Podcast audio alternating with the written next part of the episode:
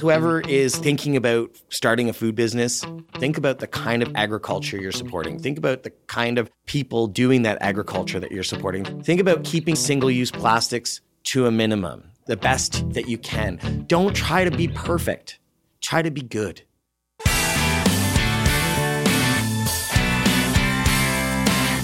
Welcome to Learn with Shopify. I'm Shwank Esther Shan. So, you might be into cooking and baking, and you wonder if this hobby can be turned into a business. It seems a little daunting, but it doesn't have to be. I'm joined by Michael Sacco. He's the founder of Chocosol, a bean to bar chocolate maker and learning community in Toronto. And he's going to share his journey of building up this food business to beyond seven figures in annual sales. Welcome to the show, Michael. My pleasure. Thank you, Shwang. So, you love Mexican chocolate. How did you make sure that the Canadian market would be interested in this chocolate?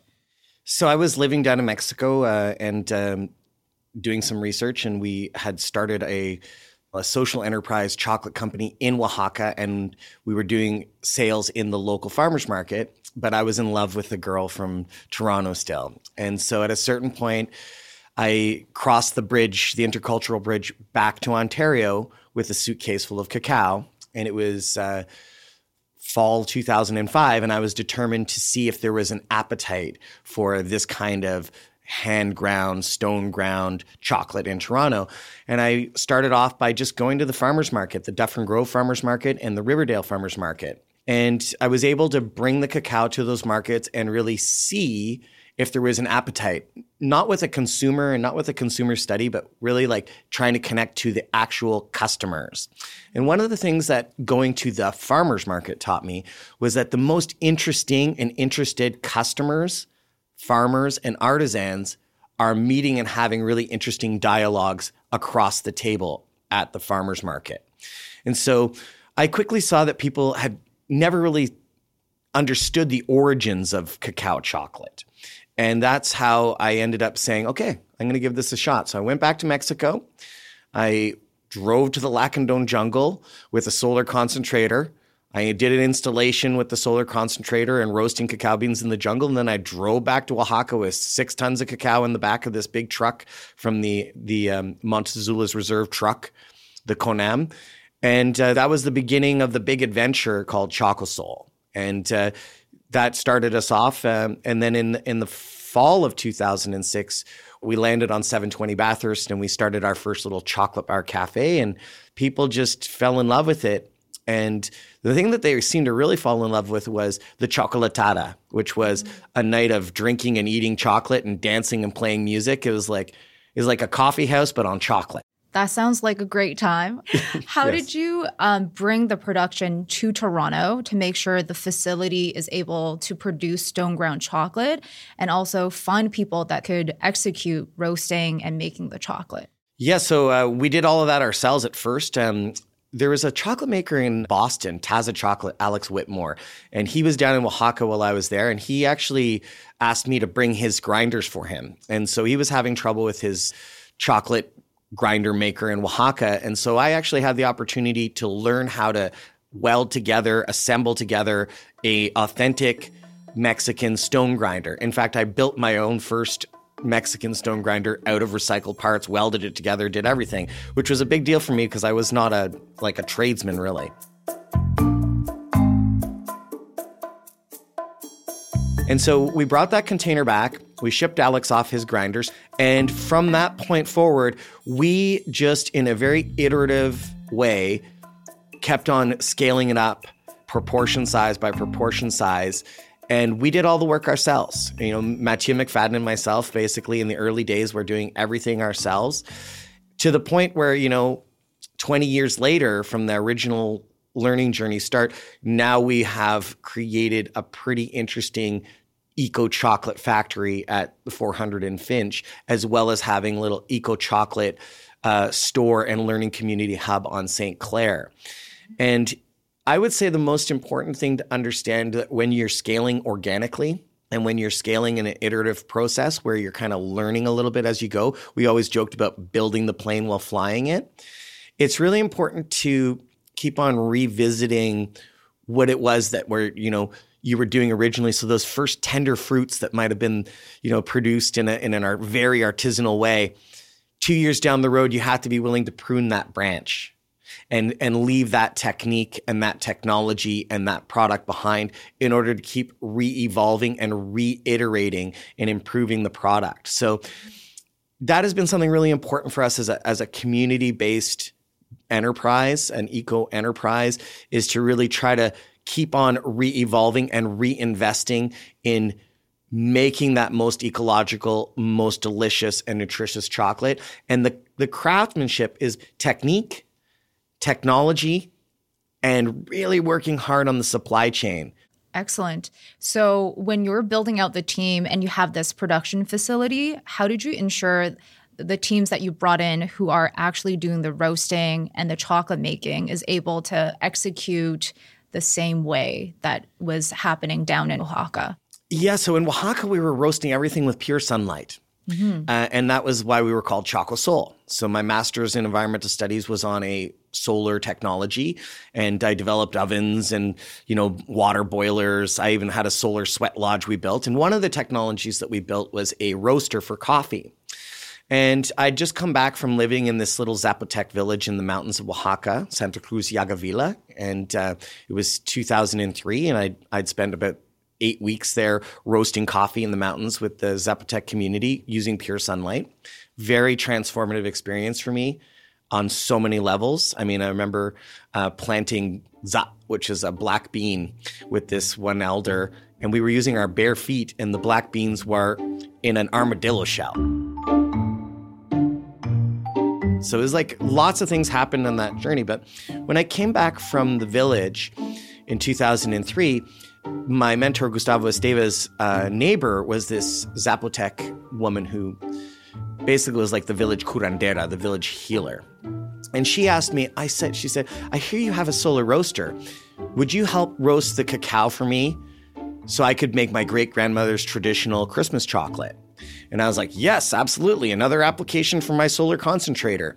And so we went to the market. She taught me how she bought cacao and what different kinds of cacao, the cacao blanco, the cacao lavado, the cacao fermentado, the cacao of different kinds and cinnamon and a little bit of almonds.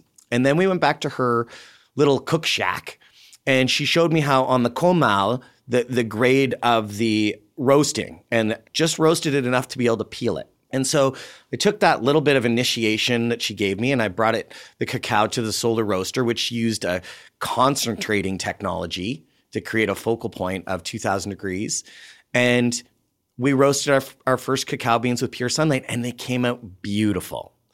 And so we peeled the cacao and then we and then she initiated me to the grinding process of making that chocolate. So that was how we originally started. Fast forward, you know, 15 years in Toronto, we don't really have the sun here. So, uh, just as the pandemic was starting, we were able to get some great financing from the Fair Finance Fund and RBC. And Paul DeCampo, who is one of my most amazing leads in the company, he and I worked together to get a Loring Smart Roaster, which is one of the lowest emission roasters in the world has really great technology. And we were able to adapt this to roasting cacao as well as our coffee and create a whole efficient roasting system that basically allowed us to scale up our production in a very, very systematic way using a, a computerized profile. And that's where we are right now. Is that the end of the journey? Absolutely not. I've already thought of a way to electrify a Loring Smart Roaster and to implement some techniques and technologies for roasting that would actually heat a greenhouse during the winter and, and roast the cacao at the same time. But that's that's a project for another era. Sounds like it's a lot of iterating and also perfecting the method. Um, so you mentioned all these beautiful relationships with indigenous communities and also the farmers. Um, how do you ensure the Chocosol operation is paying respect to those indigenous communities and actually appreciating their culture? Yes, I, that's a really important question for us. And, and the answer is most importantly, it's about relationships and having, trying to have relationships that are not just reducible to an economic transaction. A clean economic transaction is an important cornerstone of that relationship. But in a relationship, it's also important to have reciprocity dialogue, encounter. So some of the things that we do in the villages are we've been sponsoring the planting of the jaguar trees for the last 20 years in San Felipe de Leon with Don Maximino Martinez and the community there. We've given workshops on how to make the jaguar chocolate and now they have a successful craft chocolate of jaguar chocolate in the village. You know, other parts of Oaxaca because we're really passionate about the regeneration of the forest gardens of Oaxaca.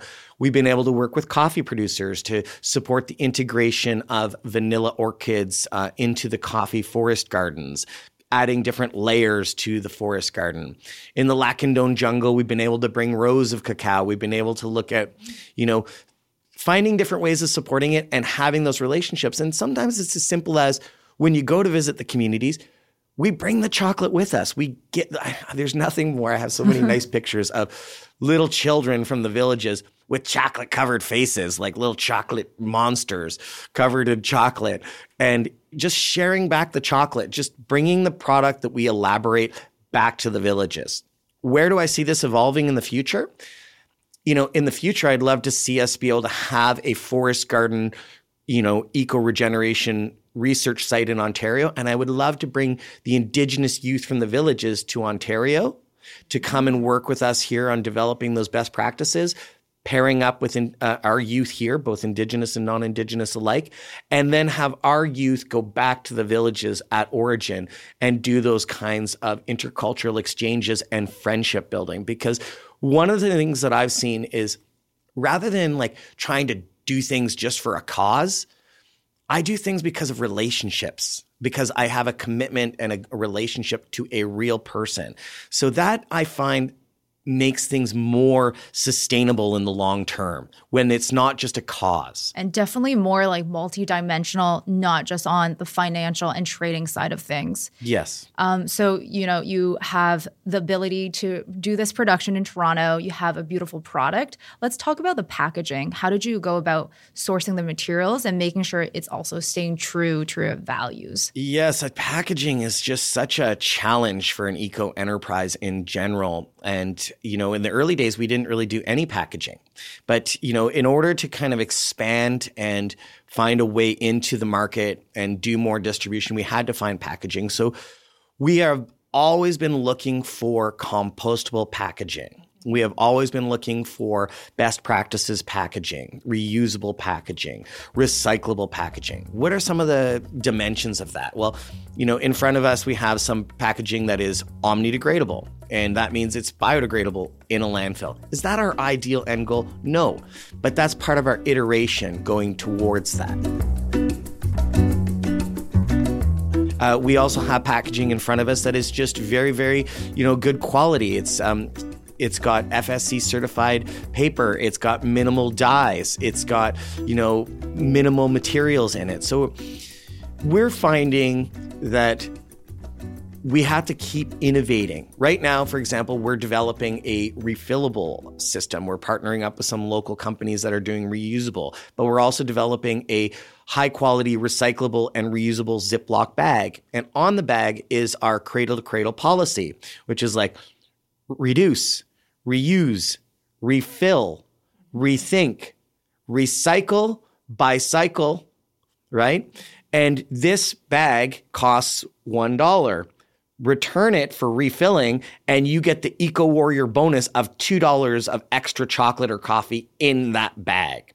So we're always trying to find the way in that iterative approach to keep on getting better. One of my one of my mentors, the late great food policy guru Wayne Roberts said, "Do not let perfect be the enemy of the very good." And I think in the packaging journey that we're all on these days, we have to keep on challenging it and getting better and working in an iterative way to see how we can become the change we wish for the world. And we have to start doing that in our local food communities. Sure. And a big part of your story is sharing that with the community. So being in those markets and being in the store and talking face to face. But because of COVID, you had to close those stores. So tell us a little bit about moving your operations online. Yeah. I mean, first of all, it's like as a leader of a company in COVID, the only thing I can say that prepared me for it was you just got to meet every person where they are. So that was the first thing. There was no right, there was no wrong. Whatever each person was going to deal with, that was really challenging. Second challenge was okay, we were doing like 50% plus direct to sale to customer. And we had a very small percentage of sales that were on our Shopify uh, online portal. But because of wonderful people like Matthew McFadden and Rebecca Jacobs, who were part of our team, and were really kind of visionary in understanding the importance of the emerging online sales and how that integrates with so many other social media features, we had developed a really good online store already, but it was like, you know, $5,000 in sales mm-hmm. kind of thing. COVID hit. No one had seen anything like it before. And, you know, we had 80% of our staff didn't want to work. They, they were terrified in the early days, For but we sure. had 20% that were like, yes, we're going to do this. We're going to, you know, th- people need coffee and chocolate in the pandemic. And like, we saw coffee and chocolate as essential food services. And, and like people like, coffee's not an essential. You know what? We saved a lot of marriages, you know, with chocolate and coffee at home. You know, so the couples and families were stuck in their houses in those early days. And so we saw because of our integration and the way we were modularly using the Shopify tool, not only for our POS, but also for our online store. And we were already getting ready to use it for our wholesale portal we saw suddenly the ability we pivoted and our customers who were finding us in the in the local markets and so much more found us online. And we went from $5000 to $100000 in online sales almost overnight. And that was monthly sales? yes. Amazing. and that was like thank god for shopify. Thank god for online sales. Thank god for a team of people who were really prepared. And you know thank god uh, that we had overproduced our chocolate for this cannabis contract we were going to do a chocolate edible for that backed out on the very last day that they could, citing the pandemic clause, the force majeure. But all that chocolate that we produced allowed us to keep on producing chocolate. And interestingly enough, uh, one of the things that was a real revolution for us was we are always trying to reduce food packaging. So instead of instead of selling that bulk chocolate in markets in three bars at a time for twenty dollars or whatever, we were able to put ten bars in a bag, in one bag, and the customers were getting a better value and we were using less packaging and we sold a lot of one kilogram or 10 bar bags online.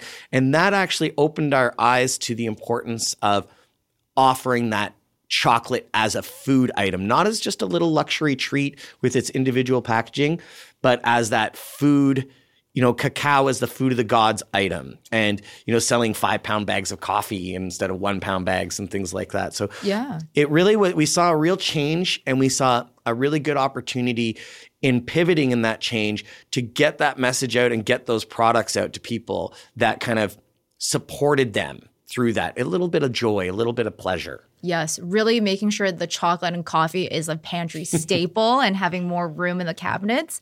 So you mentioned about this 5,000 to 100,000 monthly sales online. Did you guys do any additional marketing or paid social to ensure that more people knew about your online store? You know, in the early days, not so much. In the early days, it was very, very, seemed to be like catching fire. We were doing a lot of social media.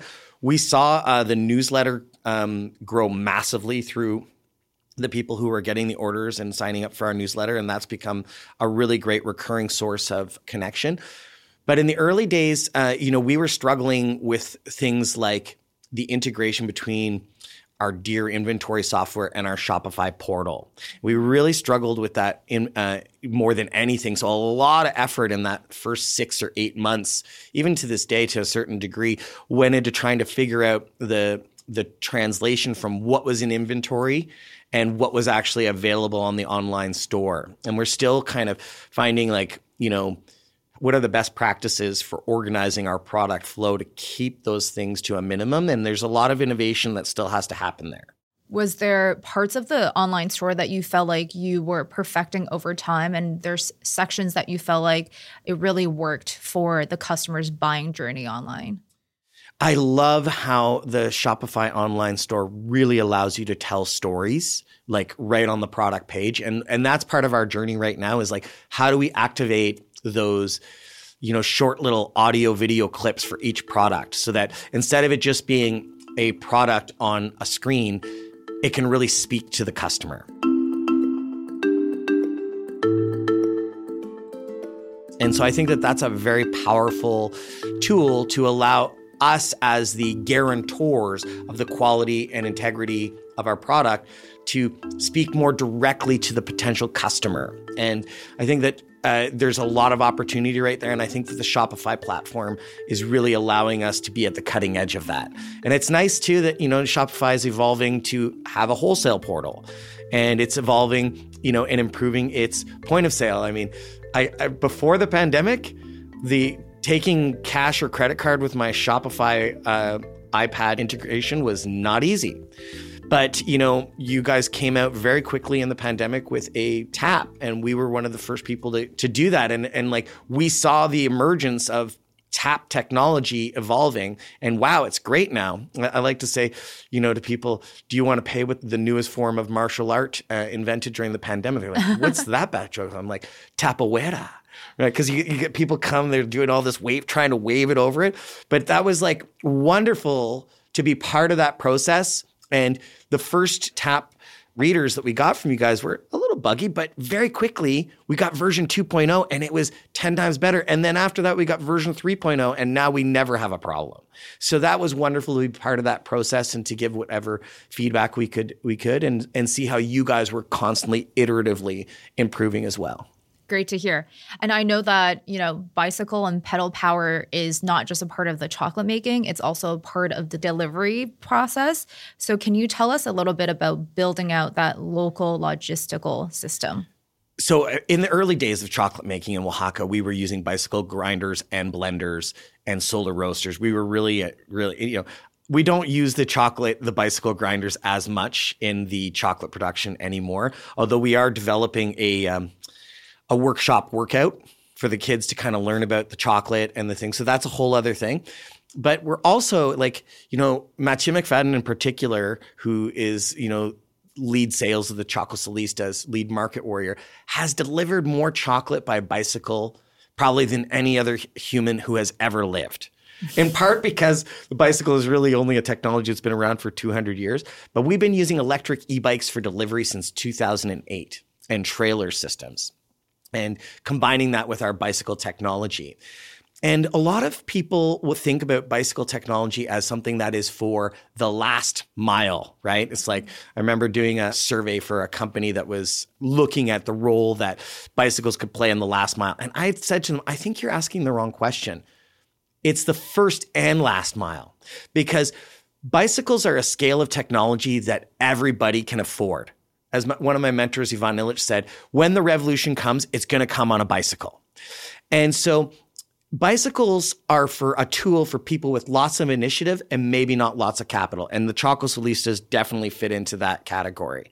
So the, the bicycle was our way that we could use it to gather the materials for production and produce it and then deliver it. So it was the first and last mile. And I see bicycle technology as going through a renaissance. Right now, uh, we actually have a plan to build a cyber quad donkey. So it's like kind of playing off of the, the cyber truck, but it's a four wheel bicycle truck that is simultaneously a giant battery, a solar array, and the ability to deliver a half ton of chocolate anywhere in Toronto, any time of year. And that's a research and development project and sustainability project that we're going to be working on in 2023. So we are just at the beginning, I think, of the renaissance of pedal power. And I think that there's some really interesting things happening with bicycles and batteries and solar, you know, electric bicycles with batteries that can also use electricity for hot water and running blenders or coffee makers or any number of other application is a really, really interesting area to explore, almost like a, you know, an eco James Bond, you know, Swiss Army knife model. So I think that the bicycle of tomorrow is going to be almost like the smartphone revolution, where the bicycle is going to be able to provide a tool, a technique, and a technology to millions of people in a way that is going to be revolutionary. So once you had to pivot online, how did you bring people onto the site and drive traffic? So first thing we did was Facebook posts, you know, Instagram posts, really letting people know, hey guys, we're still open. we've got these products. Here's how we want to support you. Beyond that, we started connecting with the local farmers markets and the organizations that we had been going to, and they reposted us. And so all of a sudden, by being ready and on top of it, we were able to kind of get that out to those other sites the st lawrence market the evergreen brickworks the Wychwood you know a whole bunch of different community markets that were simultaneously dealing with the same issue of food insecurity and where people were going to get the good food right so we tapped into that and that was a early on method that we used in order to let more people know about what we were doing and the products we had than even before the pandemic. So suddenly we were finding and being introduced to people that we had not met before. And we started at very grassroots. Second stage of that was really looking at search engine optimization, uh, spending um, more money on Google Ads and search engine optimization, understanding what kind of search terms that really separated us you know, from other chocolate makers. So, you know, we wanted to be known as a chocolate that was a vegan chocolate. We wanted to be known as a stone ground chocolate. We wanted to be known as cacao and chocolate foods, not candy. So, really, also kind of like crystallizing and doubling down on understanding what were the unique product features that we wanted people to find in our product. really understanding the market, you know, beyond fair trade, or we always talk about horizontal trade, which is kind of that idea of the intercultural encounter and dialogue and relationship and friendship. We, you know, pedal power, maybe not so much, but that was something that some people locally were interested in getting their chocolate delivered to them by bicycle. So there were a whole bunch of different things. And, and the more we saw the trends and the data online, the more that helped us to kind of refocus our energies and understand how to curate our social media and our search engine optimizations in order to be more targeted in the way that we fished with the net called the internet. Mm-hmm. So it sounds like uh, a network of organic social posts, and then you invested in SEO and Google Ads. Um, so, what are some tactics that you use today that you invest heavily on that you see the most results? We invest heavily on creating powerful content. So, we really believe that content is our biggest strength. There's a lot of companies out there that are just very kind of plastic, very pretty the thing that we have going for us is we've got a lot of roots. So we identified that as something that content driven story, that content driven product. That's something we always try to engage with. That's something that we always try to celebrate. And we really recommend to people to like try to find out where their content is and focus on doing something real and sharing and celebrating that instead of just doing a lot of surface stuff that looks good. Building that customer base online, it's like, you know, we're not looking for a million customers who buy something overnight and then that's it. We're looking for organically growing that and making sure that we can give people that quality product in groups at a time as our capacities increase. And looking then at regular postings, keeping it in people's feed, we're we're now one of the areas that we're trying to look at is how do we engage more with our social media uh, followers? How do we get more information to them, more information from them, and how do we do that in a way that doesn't seem robotic, that doesn't seem too much like we just want to sell, sell, sell, right? We are not a hard sell company. And that's part of our values is like we are a company with a quality value proposition and we're we're looking to work with the willing instead of selling or convincing or persuading. Well, it feels like you guys are doing very well. Um, surpassing 2 million in annual sales and also growing by 20% each year. Um, do you feel like there's any, I guess, words of wisdom for people who are wanting to enter into a food business? Yes, uh, words of wisdom. So you need we need as a, as a species we need food that is good clean and fair we need food that feeds humanity's hunger for hope and for ecology So please, whoever is like thinking about starting a food business, think about these questions. Think about the kind of agriculture you're supporting. Think about the kind of agriculture and people doing that agriculture that you're supporting. Think about how the food miles impact that. Think about what kind of recipes you can develop that embody that. Think about keeping preservatives and additives and single use plastics to a minimum. Don't try to be perfect, try to be good, right? It's like find those things that are your deal breakers and find those things that are not your deal breakers. And just kind of in an iterative way, find the places where you can go to develop that product. I always recommend farmers markets and small community markets to new food artisans because you get your feedback from the customer in real time. A lot of people think about starting companies and going big right away and co-packing and stuff like that, and that's a whole other route. I'm speaking more to the people who are putting their heart and soul into their product. And those people, if they go to those farmers markets, it's a marketplace, not a marketplace in an abstract sense. It's a place where that is a market. And those dialogues, those friendships, those surprises, those learnings, everything is there for you to constantly be looking at your messaging, looking at your communication. What questions are people consistently asking you? And the more you see the certain questions re-arising over and over again, then design your product packaging and your product messaging to integrate those things into your packaging and design. Does this chocolate have nuts in it? Does this chocolate have dairy in it? Oh, I can't eat chocolate. It's got sugar in it. Or I can't eat chocolate. It's got cane sugar. You learn about all these trends in real time.